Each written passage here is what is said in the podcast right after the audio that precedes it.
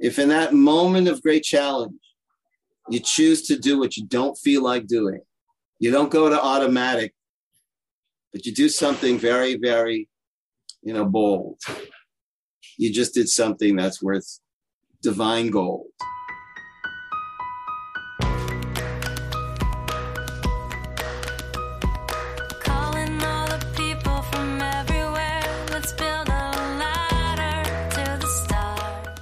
Thanks to Athena Club for supporting my show. Why deal with razor burn and wasteful disposable razors? Get the best shave of your life with Athena Club Razor Kit. Go to athenaclub.com and use code DREAMJOB to get 20% off your first order. Hey guys, it's Cathy Heller. Welcome back to the podcast. We have such a deep conversation to share with you today. You know, people say this is deep, this is so amazing, and we throw these words around, and I get it. I've done 600 and 20 or so interviews and truly I'm always blown away. And then there are certain conversations which just crack your heart right open. And this is one of those conversations I think you're going to find it just really nourishes you. So I'm really excited to dive into it. I also want to say that I'm so excited because this coming Monday, we have our retreat in Malibu and it is sold out. We have 80 beautiful women from all around the world, really, coming together. And I'll definitely share with you guys some highlights and how the experience goes. I'm just really always just feel so incredibly blessed to be in this circle and really feeling how things like this just move move the tide. So I'll definitely circle back on that. And if you want to come to an event that we do, we will be letting you know because I think we're going to start doing them more and more and more. The next one we have going on is only for 14 women. It's a very intimate, we're calling it our Luxe experience. It's going to be two days at Casa del Mar in Santa Monica, September 6th and 7th. We already have several spots filled, but if you want to look into it, you can go to cathyheller.com slash luxe. And if that's not what you need right now, then stay tuned because we will have other things going on. There'll probably be more of these three day retreats um, for approximately 100 or so women, and we'll be doing another one probably in October. So I will let you know as soon as we have all the details. Okay, well, I'm excited for you to hear today's episode because we have one of my favorite souls back on the show. Rabbi David Aaron. He's been on the podcast a few times. He's probably the most influential person in my whole life, probably really has impacted my life more than any teacher. And uh, I always say that meeting him was like hitting Control Alt Delete on the operating system that I was walking around with. And what I really learned not just from the way he speaks and what he says, but really from what he just is, is I really learned that we are each a masterpiece, a piece of the master. That we are each completely and totally loved and needed. And without each one of us, this puzzle doesn't become whole. And isn't that such an important thing to know? So, in case you don't know who Rabbi Aaron is, he is an author. He wrote a book called Endless Light. He is just so inspiring. If you've ever been interested in mysticism, Kabbalah, the universe, the way reality and how to look at it in such a bigger, broader way, I definitely think you might want to read his book, Endless Light. You'd probably love it. He's so special. And today we're going to talk about really juicy topics like why you might even be grateful for having an ego and how to find happiness in sad moments and how to get to the core of why we're here and what we're here to do. I think you're going to walk away from this conversation feeling so enriched and inspired. So I don't want to keep you waiting any longer. Without further ado, please welcome the one and only phenomenal, incredibly wise Rabbi David Aaron since Rabbi Aaron is who he is, and he's just been like on this very humble, gorgeous quest, just learning and learning and learning for so, so long, I feel like more than ever, right? We're all asking big questions like, what's this about? And, you know, sometimes we, we've gotten pretty far, right? A lot of us have kind of figured out a lot of spiritual technology to even be sitting here. But then there's probably things, right, that you want to know more about. And I think it would just be nice to just have this open dialogue and ask some questions about when you go to sleep at night, you hit your head on the pillow, like, is there any little gap in sort of how you're looking at where you are, where this universe begins and you start? And is it all part of this one thing? So I I want to open it up. Does anybody have something you've been thinking about? And if not, then I, will ask Rabbi Aaron a question. Actually, can, can I open up with a little introduction about myself? Because we are kind of going to go in a question answer or at least try answer uh, format. So uh, I'm a son of a survivor. My mother was in the concentration camp, and my mother never ever spoke about the concentration camp. She just screamed about it in the middle of the night in her dream. And when I was young, I heard my mother screaming in the middle of the night, and I, I assumed it was nightmares of the concentration camp. And I lay there and I was bombarded with questions. Is there a God? And if there's a God, is he good?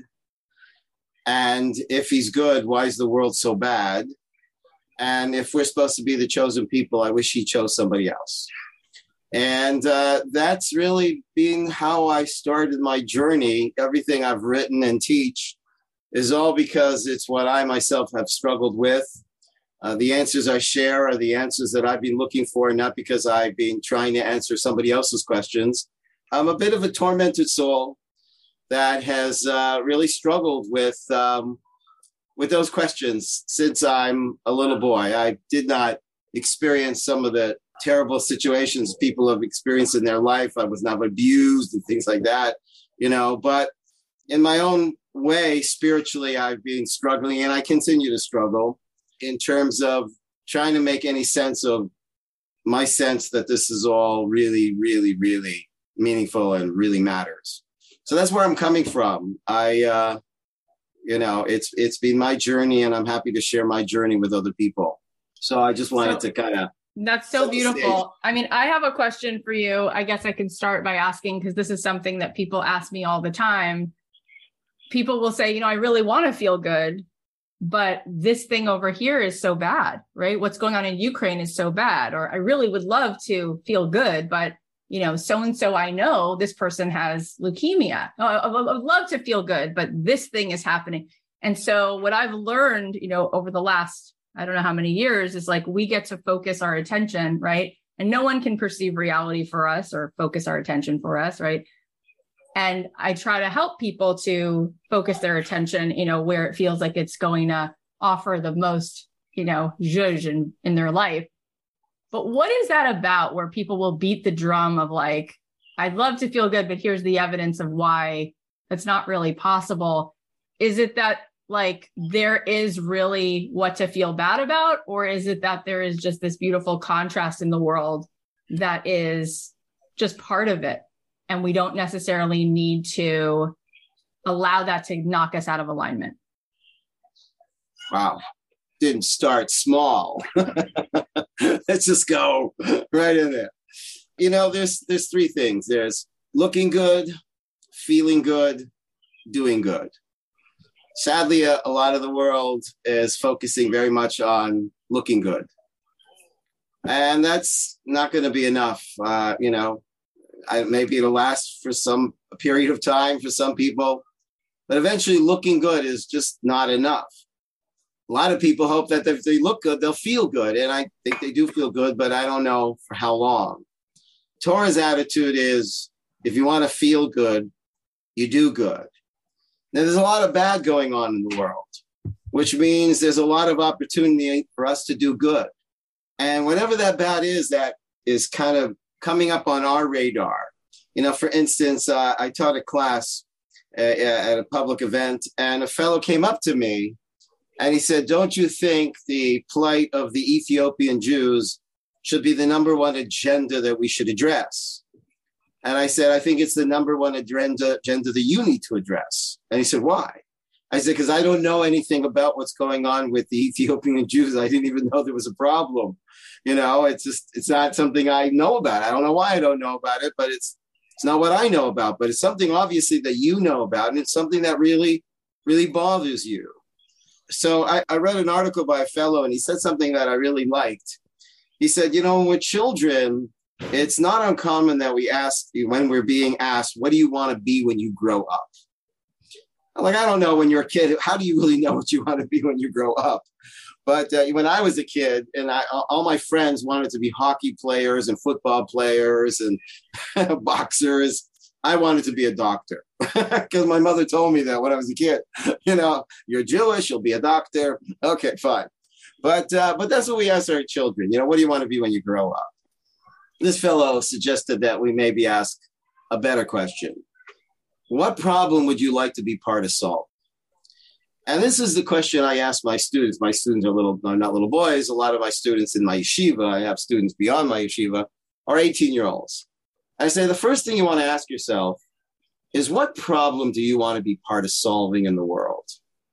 And that is going to be how you tune into a good part of your mission in life. Because for me, what I want to be part of solving is, uh, in the most broadest sense, I want to help people suffer less and feel happier. And that's because I felt my mother was suffering. And I didn't feel she was as happy as she could be. I don't remember seeing my mother laugh with a big belly laugh. She wasn't depressed. She was an incredibly energetic woman. She was a little short, skinny woman. She had so much energy. But I saw sadness in her eyes, and I grew up with that sadness. And I think part of my own struggle is I felt guilty to be happy because I felt I was abandoning my mother. And so I had to work on learning to accept my happiness and not feel that it's not valid because my mother's not happy. And maybe my mother was happy. You know, what do I know? As a kid, I was reading into it. We never had that conversation. But if somebody were to ask me, what problem would you like to be part of solving? Well, in the big picture, it'd be I want to help people suffer less and feel happier in their lives. If I then kind of boil it down, I personally think the way to help people do that is to give them faith. Because I feel that if we don't have faith, if we don't believe that there's a mastermind that is created and is designed and is, and is directing this world, I think it's going to be very hard to be happy.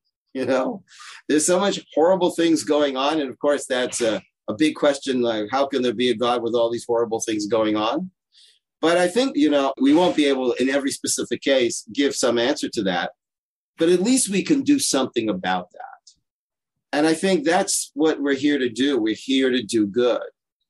And what good are you? That's the question that a person has to ask. You know, the good that I want to be is, uh, you know, I could have gone in a lot of directions in my life. And as, as a child, I thought I'd go into acting. But when I became a teenager, I thought, you know what? Maybe I'd be an educator. And I'd use my skills in acting to to be an educator. And what do I want to educate people about? I want to help people understand what this is all about. Because I think when we can contextualize our lives, it becomes uh, easier to handle. And, and Cathy, you know this story, but you know, when my wife was giving birth to our first child, and I was going to try and help my wife breathe. In the meantime, I'm hyperventilating and I'm trying to get her to calm down, but she turns to me in the middle of contraction. She says, hey, you calm down? You know, and I was just like beside myself to a point where I eventually got an epidural, you know, because I just couldn't handle it. And so my wife was in the most intense contractions.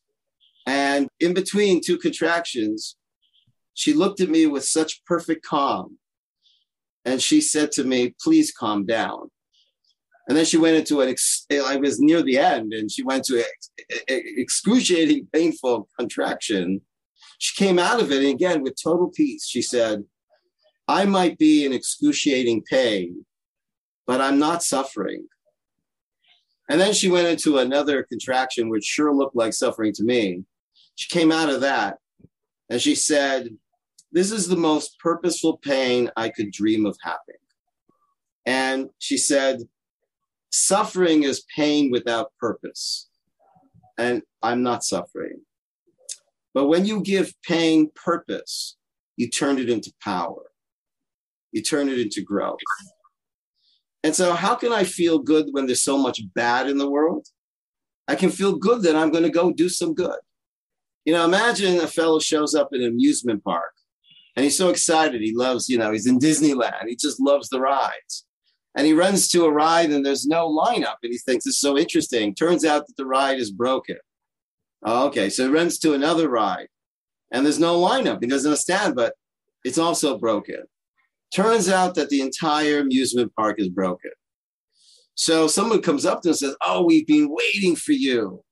So why? What do you mean waiting for me? This this this, this entire amusement park is broken. Do I mean that's why you're here? What do you mean? Why am I here? Well, it says on the back of your T-shirt, you know, amusement park repairman. Isn't that who you are? And then suddenly he realizes, wow, this is a dream park because there's so much here that's broken because that's what I do. I fix things. We're all fixers. We've come to this world to fix what's broken within ourselves, within our friendships, within our families. There's so much that's broken within and without. But that's what we came here to do. We came here to fix what's broken.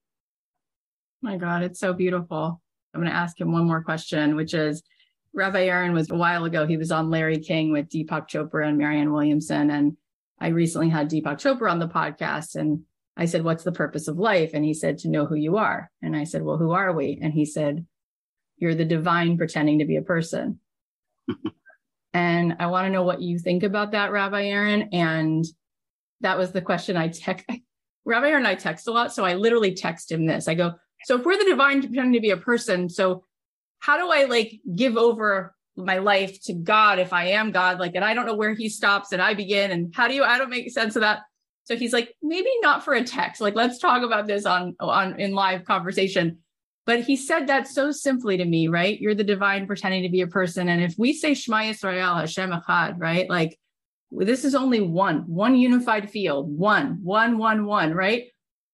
So I don't get it. It's like I want him to be in control. And yet when I'm meditating and I find that part of me that's aligned, that's the witness of me, that higher consciousness, like like you say, if God was the sun, so to speak, we'd be the ray of the sun. I don't get it. Like, how do I make sense of that while still being humble enough to let him lead? What does it mean that we are the divine pretending to be a person when we have these very loud egos and all of that? Okay. I personally would edit the pretending but uh, but it's very very close. Let me put it this way. Let's say I have two friends. I really don't have any friends, but I'm just joking. I'm just joking. Let's say I have two friends. One is good, was good, always will be good, cannot but be good. Is he good? He's good, but he's kind of a good robot. He is kind, was kind, always will be kind, cannot but be kind. And if my friend sees that there is, you know, a command to be hospitable, uh, he's been doing it anyways. He can't not do it. He's compulsively, obsessively kind. So is he kind? Yeah.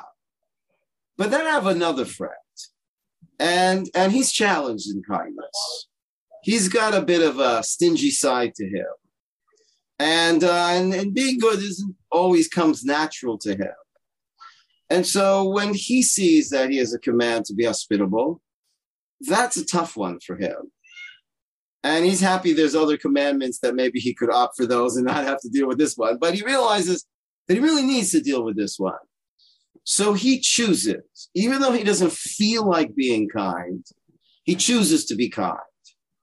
Which one of my friends has demonstrated a richer form of kindness? My friend who is compulsively, obsessively, compulsively kind and cannot but be kind? Or my friend who is kind even when he doesn't feel like doing it, but chooses to do it anyways? I think we all intuit that the one that chooses to be kind has certainly, I don't know if uh, it's better, but it's certainly a rich kind of kindness. Okay, so let's go back to God. Uh, when I was in kindergarten, I was told that God is good. He is good. He was good. He always will be good. Well, wait a second. Does the absolute good have the freedom to include the possibility of a goodness that is demonstrated by overcoming challenge and choice? If you say that God cannot include that, you would be limiting God. You would say that God is not almighty. In the almightiness of God, can God include within his manifestation the possibility of facing evil, struggling with inner challenge, and courageously choosing to do good? Well, the answer is yes, God can do that. You're that part of God. See, Judaism says there's really nothing but God.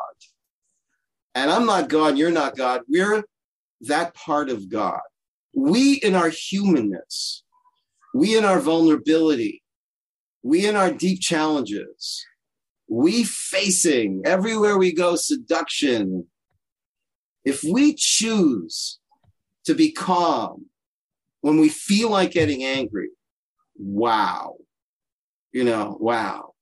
If we choose to smile when we feel like screaming, wow. Can God do that? Yes, He can. You're how He does that. And that's what happens. You know, imagine you have a fellow and he's in the army and he uh, his entire platoon is under attack and they're they're at risk of being completely wiped out. And this guy runs in the middle of the battlefield and saves everybody. I mean, would he not get an award? Right? What we call in Hebrew ot kavod. He would be given a, a an award of glory, medal of honor. Okay. Well, let's say just before the dinner and the presentation of this great Medal of Honor. He says, Look, I'm feeling uncomfortable about this. Then why? He says, Well, I, I, I don't know, but something you don't know about me. What's that? Uh, I'm made of steel.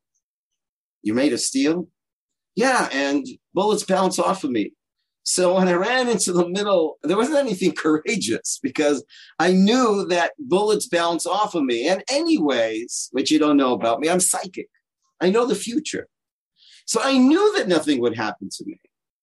So does he really deserve a Medal of Honor when he's psychic and invincible? No. And yet we talk about the honor of God. What honor does God deserve when he's psychic, invincible, almighty?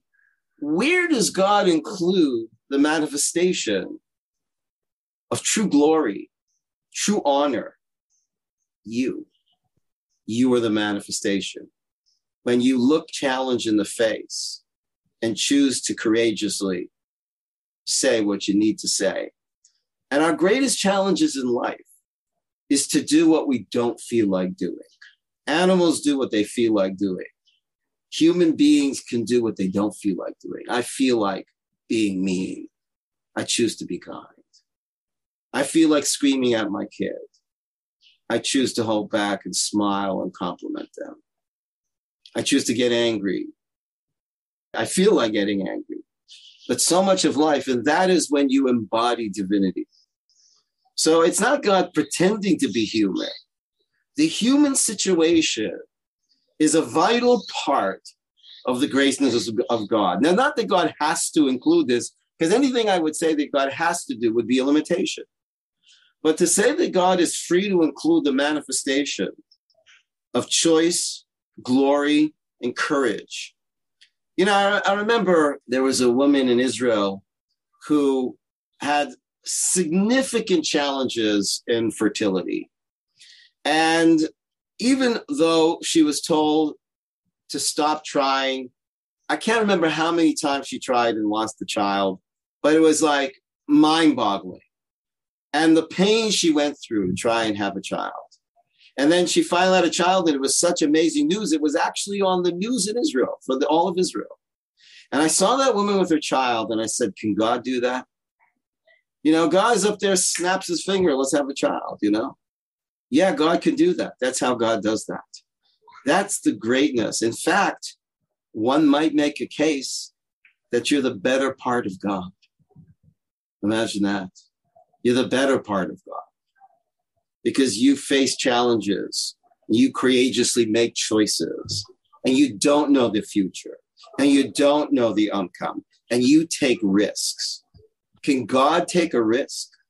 yeah, you're the part of God that can take a risk. But a God that can't take any risks, how great is he? You know, there's things that people are doing that we should just be in awe of. And you should know that, so to speak, God is in awe of us. Of course, we're that part of God, like you're in awe of your children. One of the blessings that we say to our children Friday night is Yivarecha Hashem panav elecha. The last part is Yisa'alai panav elecha v'seim lecha shalom. May Hashem lift his face up to you. So one of the explanations I heard is, may you always feel that God looks up to you. God would look up to me. I've got such issues and problems, and I've lost my cool, and I've God looks up to me. Yeah, yeah. If in that moment of great challenge, you choose to do what you don't feel like doing, you don't go to automatic, but you do something very, very, you know, bold. You just did something that's worth divine gold. That's what we're here to do. So we're here to choose good. And everybody has a different good that they're here to choose, you know, and everybody's being put into a drama, whether it's their children or their marriage or their health or their this or their that. And we're all in this drama. And every single one of us is in this drama to make a courageous, not probably one courageous choice, but many courageous choices. And God will look up to you because you just became yourself, your godly self. You know, it's amazing because I've been learning from you for 24 or five years, whatever it is. And this... we started when we three years old. Remember, remind people that, okay? and uh, you know, this brought tears to my eyes because it's really helping me completely paradigm shift something, which is Debbie. We were recently, she came to one of my retreats and we were meditating and having all these conversations about our soul and abundance. And it was beautiful. And then there was this one piece, and she said, But every time you talk about the ego, it's like you judge it so harshly. And she said, I don't know. It just feels like, what do we do with that? What is that? You know? And then what you just said is so fascinating because if you listen to another Jewish man, Ram Dass, right, who became Ram Dass, which is I met, I met Ram Dass in Jerusalem. We had dinner together. okay, I want to hear that story. But like, I just heard, uh, you know, I watched his documentary. There's a couple, and this guy's asking him, "So what about this spacesuit? Like, what about this like body thing we have?" He's like, "Oh yeah, the whole point is like you got to overcome it. You got to overcome it. You got to overcome it." But this is what's so amazing about Judaism. You know, I was a comparative religion major in college, whatever that got me it was a little piece. And it's like every time I'd love something in Buddhism, then I'd read something in Judaism. I'd be like, oh, that just totally takes it to the next level. Like you didn't believe there was a next level. And what you just said is, no, it's not like you you need to be like bumping up against this ego, like, oh, there you are again. Oh God. I mean, this is literally the meditation practice that most people are in, is like here's me in my resistance out of alignment got to get rid of it got it what you're saying is like that is literally part of the exact thing that allows you to be as great as you are. So that completely reframes it. It's just gorgeous and so you know, important. you know you know friday night we sing a song shalom aleichem. And we're taught that these two angels show up at our meal and we welcome these two angels. The question is who are these two angels uh, well, one understanding is that there are the Yetzer Tov and the Yetzer Hara.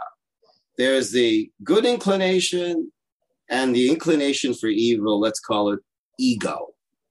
And we're welcoming them and we're saying that they are angels of peace because on Friday we're able to look ego in the face and say, I love you. Because without you, I wouldn't have a choice. I wouldn't have a challenge. You're actually why I have the ability to grow because you're pushing on me. There's a comedian that had a great line. He said, I wanted to get into shape. And so I joined the gym, but I don't know. They kept asking me to lift heavy things. so I left. You know, it's like, yeah, we're here to lift heavy things. And our ego is handing us these heavy things and convincing us no, you're really separate. You're really not connected to these people.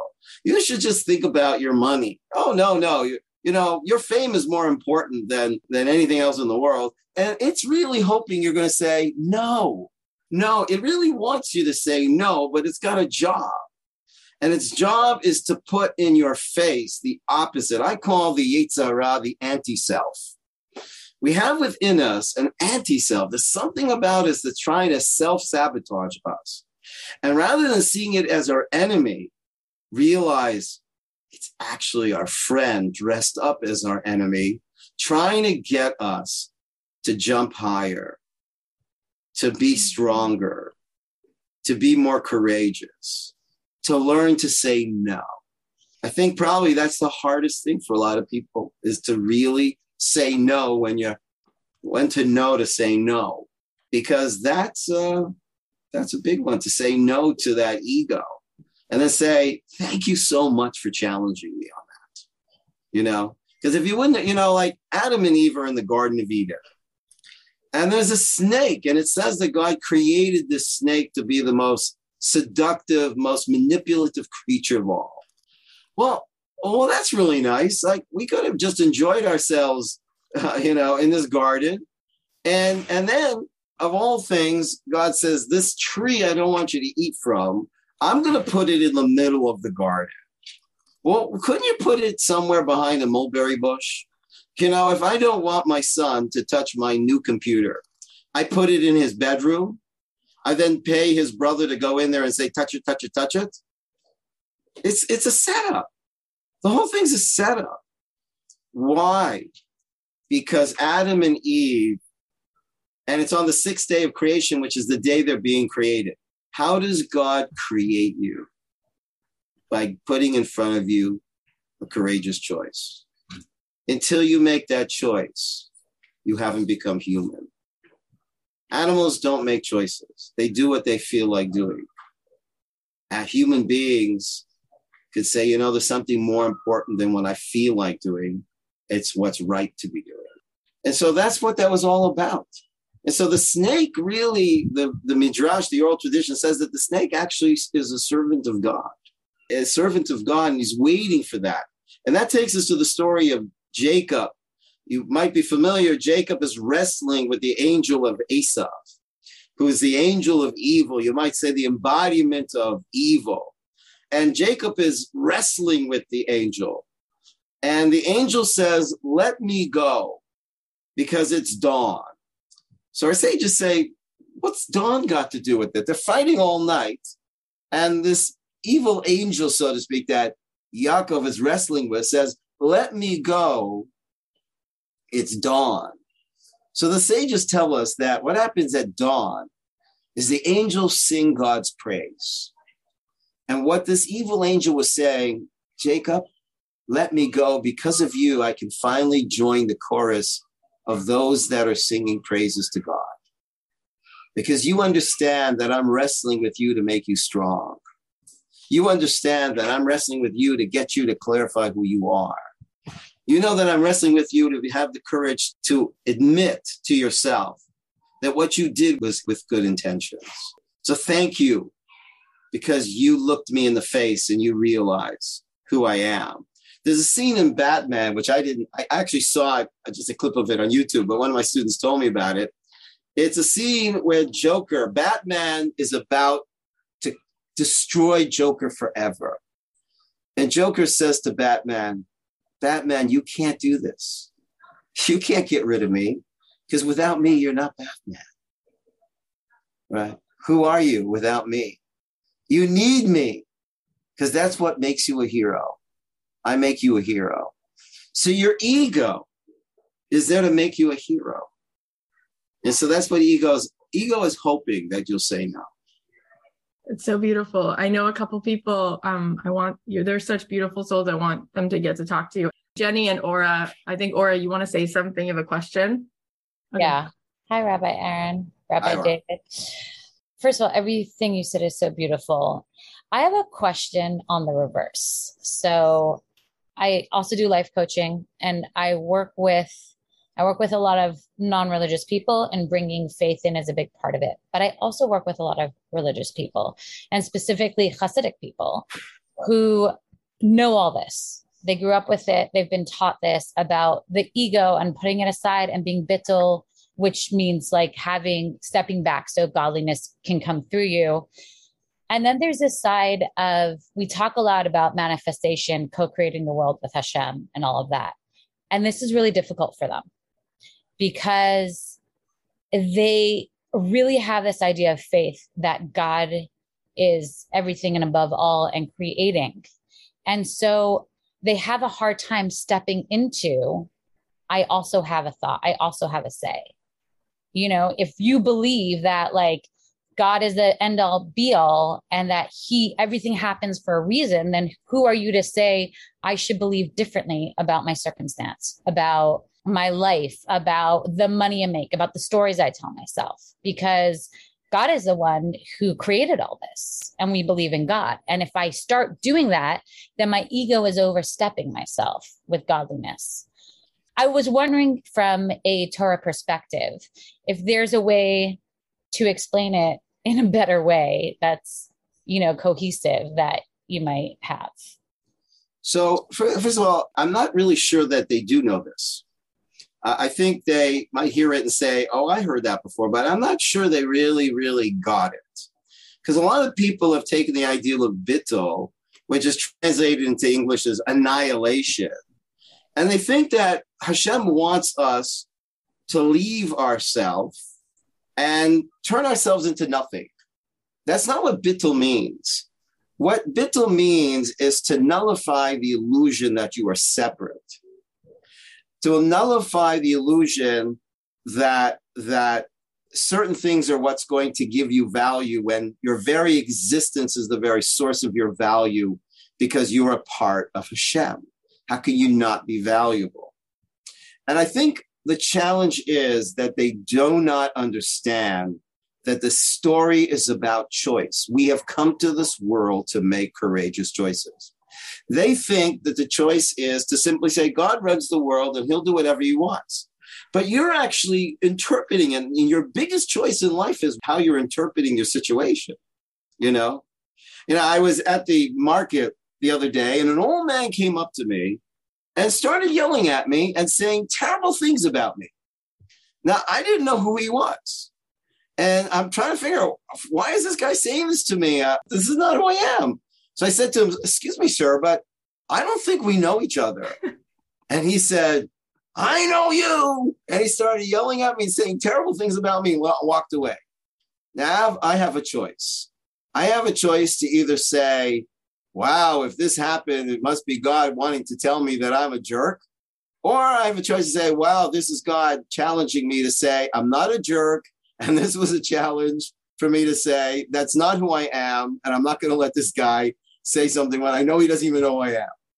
But that's a choice that you have to make. And probably the biggest choice in our life is what commentary we give to the situation we're in, the narration, which in Kabbalah is called malchus. Malchus is associated with choice, it's associated with, with story, it's associated with faith. Your real choice in life is what you choose to believe. Look, I could choose to believe there is no God and I could choose to believe there is a God, you know? But I have to own that choice. What difference will it make to myself and the world? And let's say I can't prove there is a God and you can't prove there isn't. I don't think any of us can. I think we can provide evidence. I think there's greater evidence of God than there isn't. But let's say it was 50 50. You got to choose what you believe. I have to own and realize that what you believe is determining the quality of your life. And so I, I don't know how many people are really taking responsibility for what they believe. I don't even know if a lot of people even know what they believe. I don't know if they ever actually were challenged, like, what do you what do you actually believe about yourself? What do you believe about people? You know, a lot of our beliefs we got in our home. You know, the first God in our life was our mother and father. And if God forbid my mother and father were abusive or extremely blaming or constantly criticizing me, I'm going to naturally think that that's God because the first model of God were my parents. And, uh, and so I'm going to assume that that's God. And I don't even realize I'm living with this God who's out to get me. And a lot of people are living with the God who's out to get me. And one of the ways of do, dealing with that is either not believe in God, which might be the healthiest way thing to do, or to believe that God is out to get you and that your way, your, your ticket to heaven is to allow him to abuse you, you mm-hmm. know? And that's not, I, I don't, I, that's not right. That's really not right. So I, I think one of the challenges is people don't understand that we're here to make choices. You know, Abraham. Abram is being asked to sacrifice his son, a very difficult and disturbing story. But according to the Ishbitzer Rebbe, Abram actually doesn't know what he's being asked to do. And he proves it through reading the verses very carefully. That Abram doesn't know if God meant to like literally sacrifice him, or was he talking about some kind of psychological disidentification with him in a ceremony? Like, what does God really want from me? And according to the Ishbitzer Rebbe, Avram doesn't know. And he has to choose what he believes. This is what God wants from him. And he explains that the great challenges in life is not what's written in halacha, because what's written in halacha is a kosher sandwich, it's a kosher sandwich. The real place where it happens is when you really don't know. There isn't a clear halacha that tells you what to do. And now you have to listen deep inside and courageously say, I have to take a risk and make a choice because a choice is a risk. It's not a conclusion. Who you're going to marry is not a conclusion. It's a choice. It's a risk. I think a lot of people have given up life because they're not willing to embrace choice and accept the risk of the choices that we make. So I think um, that's where empowerment has to go. Step up, make choices, take responsibility, own your mistake, apologize, and do something different. And I think a lot of people are not owning the choices. They're not even making choices. Yeah, thank you. Jenny, do you want to say something? Does anyone else, I want to give everyone a chance if you want to share or ask a question. And I know you have so many beautiful questions. I didn't have any actual questions, but in hearing you talking about uh, about the ego and how they kind of wants you to say no and all of this. Uh, I was thinking of something that I recently learned from David Sacks, which is that when we have the opportunity to speak lashon hara, like to speak badly about someone or something, and we hold back, that even the angels are jealous of us. That like they yes. can't believe that we exactly able to be at such a level. So that's exactly the point. The angels are saying, "Wow, human beings are so much higher than we are." Yeah. Thank you, Rabbi Aaron. You know, a fellow one of my students, he's a counselor in a camp, and he he just uh, just the other day he sent me that, you know, he's he's feeling jealous of some of the other counselors and the impact they're having on the students, and he really feels bad about that. And I said to him, "You're so holy because you feel bad about that. So don't worry about it. The fact that you feel bad about it already means you're on your way out of it." Mm-hmm. You know, what you should worry about is you don't even notice that you're jealous or you don't feel bad about it. And so when a person feels bad about what they're doing, that's a sign that they're actually quite a high soul. You know, losers don't know they're losers. Mm-hmm. That's what makes them losers. Mm-hmm. Anybody that thinks, I think I might be a loser, oh, you're for sure a winner. the fact that you even are thinking about that and struggling with that and disturbed by that, wow, that's impressive. This is so good. Before we keep going, I just want to thank our sponsor. I've had lots of experiences with razors where, let's just say, things didn't end too well for my legs. They would either get cut up or my skin would be dry and bumpy. And at one point, I was kind of like, what's the point of all of this? And then I got the Athena Club razor, and now I can say that my faith in shaving has been restored. I've teamed up with Athena Club, and they are offering you 20% off your first order when you sign up. Just go to athenaclub.com and use promo code DREAMJOB. These Athena Club razor blades are like magic. They're surrounded by a water activated serum with shea butter and hyaluronic acid, so you get this silky smooth shave that actually leaves your skin soft and hydrated. And the blades are spaced out to let hair and shave cream pass through easily, so you don't have to shave over and over again to remove hairs, which means less irritation on your skin, less razor burn, and less ingrown hairs. Their razor kit is only $9 with free shipping, and it comes with two blade cartridges, a magnetic hook for shower storage, and your choice of handle color. I got rose because it's one of my favorite colors, but if that's not really your thing, they have a bunch of colors to choose from, from chic black and white to neon and pastel. Plus, you don't have to worry about dull blades because they send refills on your schedule. Just choose how often you need fresh blades, and Athena Club will send them automatically with free shipping, so you always have the best blades for the best shave. I recommend their Cloud Shave Foam too. It's insanely thick and actually stays on while you shave, so you don't have to constantly reapply, and it makes your skin super nourished and moisturized. It's amazing. Why deal with razor burn and wasteful disposable razors when you could be getting the best shave of your life with the Athena Club Razor Kit. Get 20% off your first order at athenaclub.com with promo code DREAMJOB. That's A T H E N A C L U B.com with promo code DREAMJOB for 20% off. We have two more uh, beautiful souls that want to ask you a question. Uh, Jess, you have something you want to say, right? Yes, I just want to make a quick comment. There's something that, Rabbi, that you said that really resonated with me. And that is, I'm constantly thinking about life and what do I want to get out of life and how to get the most out of life and the most meaning out of life. And it really hit home when you said that the purpose or the way to go about this is to think about how to serve and how to serve others and how to help others. And what I think is so cool as you were saying this, there's so many ways to do that. Like I'm thinking about how how Cathy and her podcast and and Jenny is saving the world by you know she's saving animals and encouraging a vegan diet and and how you are preaching so many wise words and I just think it's so cool that let's, it doesn't let's have to that to be sharing yeah thank wise, you I don't like you. to preach but, oh sorry share, share I'm sorry. I'm Thank sorry. you. but but I'm just thinking there's so many yes you know as I raise my children and I give them advice guide them on how to be good humans it really is about that. I think really searching you know if you want to get good meaning out of life I do think it's so helpful to think about how to serve others and there are just so many ways that that can be done. Right. You know the other day i saw a bus and on the front of the bus rather than where it's going it said out of service i said what a miserable bus.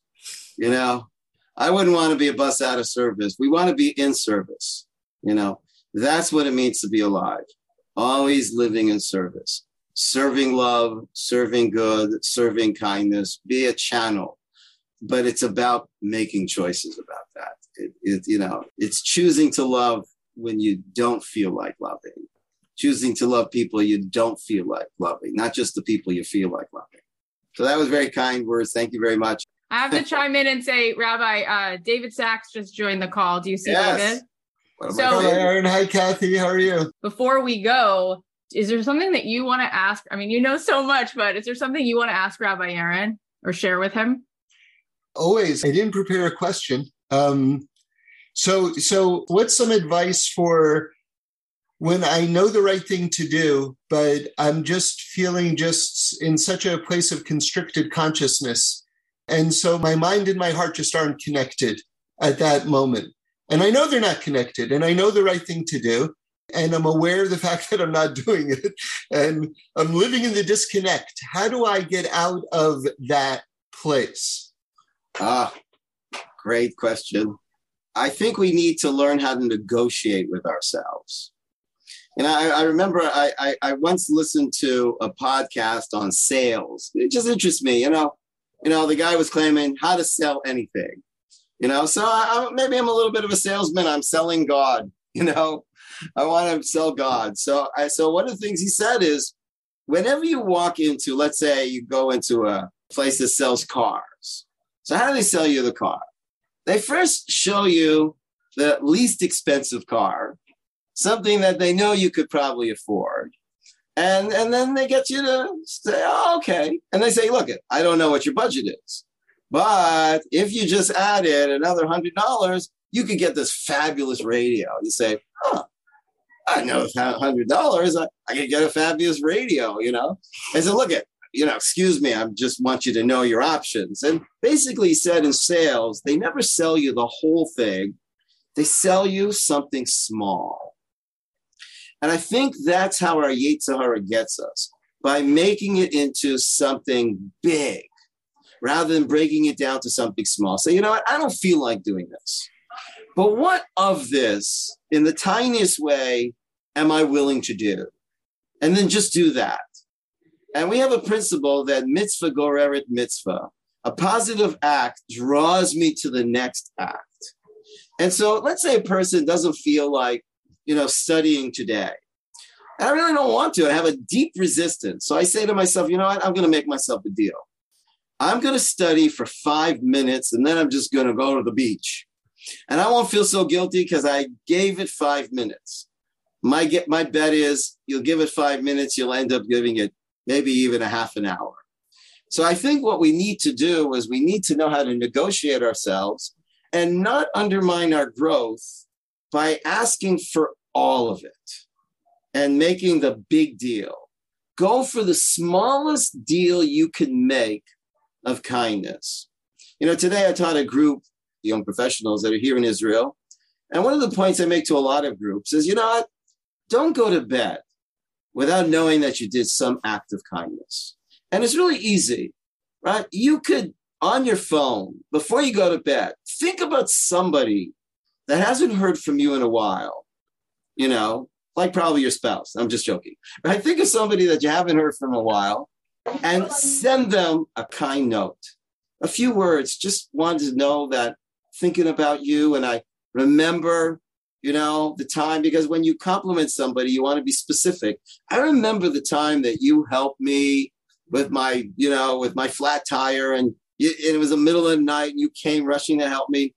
I want you to know that you mean so much to me. Do you know you just changed the world? You literally just changed the world because you brought a little more good into the world. But we think the way we're going to change the world is by going after the whole world. And, and that's a good way to undermine success. And so, thank God, we had uh, celebrated our 40th anniversary just uh, two Shabbases ago. And our kids did this t shirt for us. And on the back of the t shirt is, you know, a drawing. They couldn't get a picture, but a drawing of our kids and our grandchildren. And it said, great things happen through small steps. And you realize, oh my gosh, you know, it was like, it really is what's the next step? And so I really do think that there's a saying I once heard don't let the excellent become the enemy of the good. Because the excellent is saying, no, do something great. Well, I don't feel like doing something great. You know what? That's exactly the point. Find the smallest act that would contribute to this. Go for that deal. And you'll see that you'll be even more available to go a little beyond that too. You know the Richies? Of course. So in their apartment, I don't know, decades ago, I saw it was a little wooden, like a little wooden plaque with an acorn on it and it said, A mighty oak tree is just a little nut that stood its ground. I love that. yeah. Uh, uh, awesome. That's great. Yeah, uh, I, I want to ask you one more question just because I love David Sacks so much and he's here. And I'm like, I don't want to get off if he just came on. So mm-hmm. here's a question for you, which is joy. Okay. Here's what I noticed about joy my nervous system has a hard time sustaining it. It feels like I start to feel really happy. And then it feels like, whoa, why am I worthy of so much joy? Or what's going to happen? Oh, I'm so in love with my children. Then my thoughts go to what if something happens? It's just a very vulnerable, amazing gift. And yet, what I notice is the cost of feeling good all the time, it must be scary because so many of the people that I talk to who listen to my podcast, they're constantly beating this drum of what they're upset about. And I'm like, well, you don't have to focus there. You could focus on this. And there's like this almost the nervous system is like avoiding feeling good and sustaining that all day long because there's it actually feels like it hurts like it's scary like it's and and so i say to myself god i've done all this meditation every day right i'm i'm meeting with all these incredible human beings i've I, I know so much and yet i wake up in the morning 4 minutes into waking up there's that unsettled thing there's that thing and i i overcome it right i overcome it and then it comes back overcome and then i say to myself like the dolphins don't do that. They just dance. You know, the, the redwood trees don't do that. They just enjoy it. It's just a gift. And human beings seem to resist that sustain pedal of being in love with life. And I wonder how can we have more of that rather than having an ego that's hyper vigilant all the time, constantly checking for risks and problems? It's like, a little bit of that feels exhausting and ridiculous because there's no saber tooth tiger here. There's nothing you have to constantly protect yourself from. You could just be in this moment. You could just sustain that, couldn't you? And it seems like, you know, the Dalai Lama, he looks happy. He looks like David Sacks actually looks pretty happy all the time. Like, how do people reach these levels? You know, first of all, I think it's a would be a good thing to say to ourselves every day, I give myself permission to celebrate and feel happy. I think that somehow we've been convinced that we have to earn happiness or that we have to, you know, we, we, we have to expect that it's not going to be here all the time. And, and it's not going to be here all the time. But but that, but don't expect that. You know, a friend of mine who's going through a very, very difficult time, he sent me a beautiful little WhatsApp that said, Life isn't perfect, but you can fill it with perfect moments. And I think that when we, we need to savor that moment and be in, in that moment. But I think it's okay to know that it'll pass. Because if I was happy and I was always happy, and everybody I knew was happy, and every every movie I ever saw was about people that are happy, how would I know I'm happy? You know? So part of knowing I'm happy is having those times where I'm not happy. And I once read a book that says something very, very beautiful about the difference between a depressed person and a happy person. In this book, he claims that happy people and depressed people have the same number of ups and downs. Right? The difference is the depressed people stay in the downs much longer. And the happy people just move through them. You know, and so if a person is having their heart monitor, heart monitor, if you see the graph go like this, eh, you're not going to see that because you're dead. Okay. If you see it going up and down like this, you're alive. Okay. So I, I think we should be happy when we're sad, you know, because the saddest moments of my life have actually been some of the most my creative moments in life and I realized that in the sadness, there was a tremendous amount of happiness. And I remember when my parents passed away, and I was in Shiva, I was, I was mourning. I was very, very devastated and I was very, very, very, very sad. I remember when I went to sleep and I suddenly had this feeling of joy in my sadness. I said, This is really weird. What is this joy I'm having in sadness? And I realize I'm happy that I'm sad because I should be sad.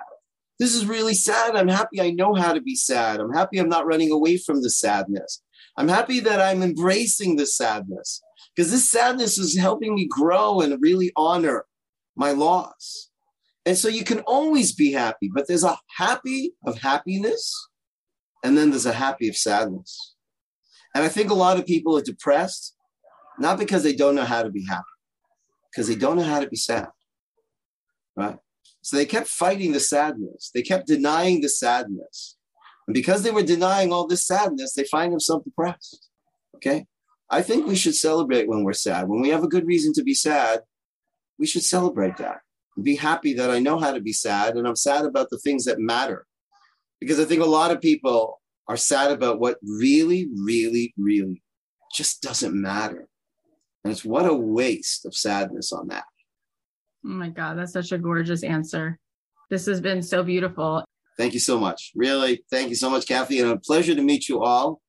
And if I can be of any help to anybody, wow, that would be a gift to me. So thank you so much. I would love to be of service. Shalom, shalom. It's such a love you guys. This was so shalom. beautiful. We're gonna do this again soon. Bye bye. Oh my gosh, so eye opening so beautiful. I was crying through so many of his answers, just so touching. Seriously, everything he says should be required listening. If you want to get more into what he's up to, you can check out rabbidavidaaron.com and definitely you can look at his book, Endless Light. I think you will love it. Let's talk about the takeaways. Number one, we're here to do good. So ask yourself, what problem would I want to solve in the world? That will help you tune into a good part of your mission in life. Number two, when you give pain a purpose, you turn it into power, you turn it into growth. Number three, you are the manifestation. You're the better part of God, and God is in awe of us. When you look challenges in the face, you don't do what you feel like doing. You don't go into the automatic, but you do something very bold and you choose to courageously say what you need to say. That's when you embody divinity. You just did something that's divine gold. Number four, your ego is not your enemy. It's your friend trying to help you jump higher. Be stronger, be more courageous, learn to say no. Your ego is there to make you a hero. Number five, we've come to this world to make courageous choices, and your biggest choice in life is how you're interpreting your situation. It's what you choose to believe and owning your choices. Take responsibility for what you believe because what you believe determines the quality of your life. Number six, we're most alive when we're in service. Number seven, go for the smallest deal you can make of kindness. You can change the world by adding a little good. Great things happen through small steps. And number eight, say to yourself every day, I give myself permission to celebrate and feel happy. Life isn't perfect, but you can fill it with perfect moments. Savor that moment and be in that moment. Ah, uh, you guys have no idea probably just how grateful I am for you with everything that's going on in this world and in your own lives. It's just such an incredible gift that you show up and listen to the show. I can't wait for you to hear the episode that we have coming up next. So make sure that you subscribe to the show on Apple Podcasts or follow us on Spotify and if you love this episode or any of the 600 plus episodes, then please do something that would help us so much and leave us a review. Leave us a review, leave us a rating and a review. It helps so much. And share the show with someone. Can you think of one person? Can you think of five people? I'm sure this conversation is the kind that you probably would want a few people to hear. Maybe you could just email or text them the link or post about it on your Instagram and tag me at Cathy.Heller and I can share with Rabbi Aaron your comments. He doesn't use social media. I made him an Instagram account, but he doesn't even know how to check it. So if you want to let him know what you thought about this, then send me a DM and I will screenshot it because I speak to him every single day and I will share it with him. And lastly, if you feel like joining us in September for this 14 women only Luxe experience, you can go to cathyheller.com slash Luxe for all the details. I'll let you know that as a bonus for those who do Luxe, you also get access to my Abundant Ever After program, which is a $3,000 value, and you get a $1,500 Cathy credit to use towards another one of our three day bigger retreats. So there's a lot of good reason to jump on that. And because there's only 14 women, of course, every single person will get a chance to be in the one on one spotlight, so to speak, which is going to be really, really powerful. I love you so much. I'll leave you with a song. Have an amazing weekend.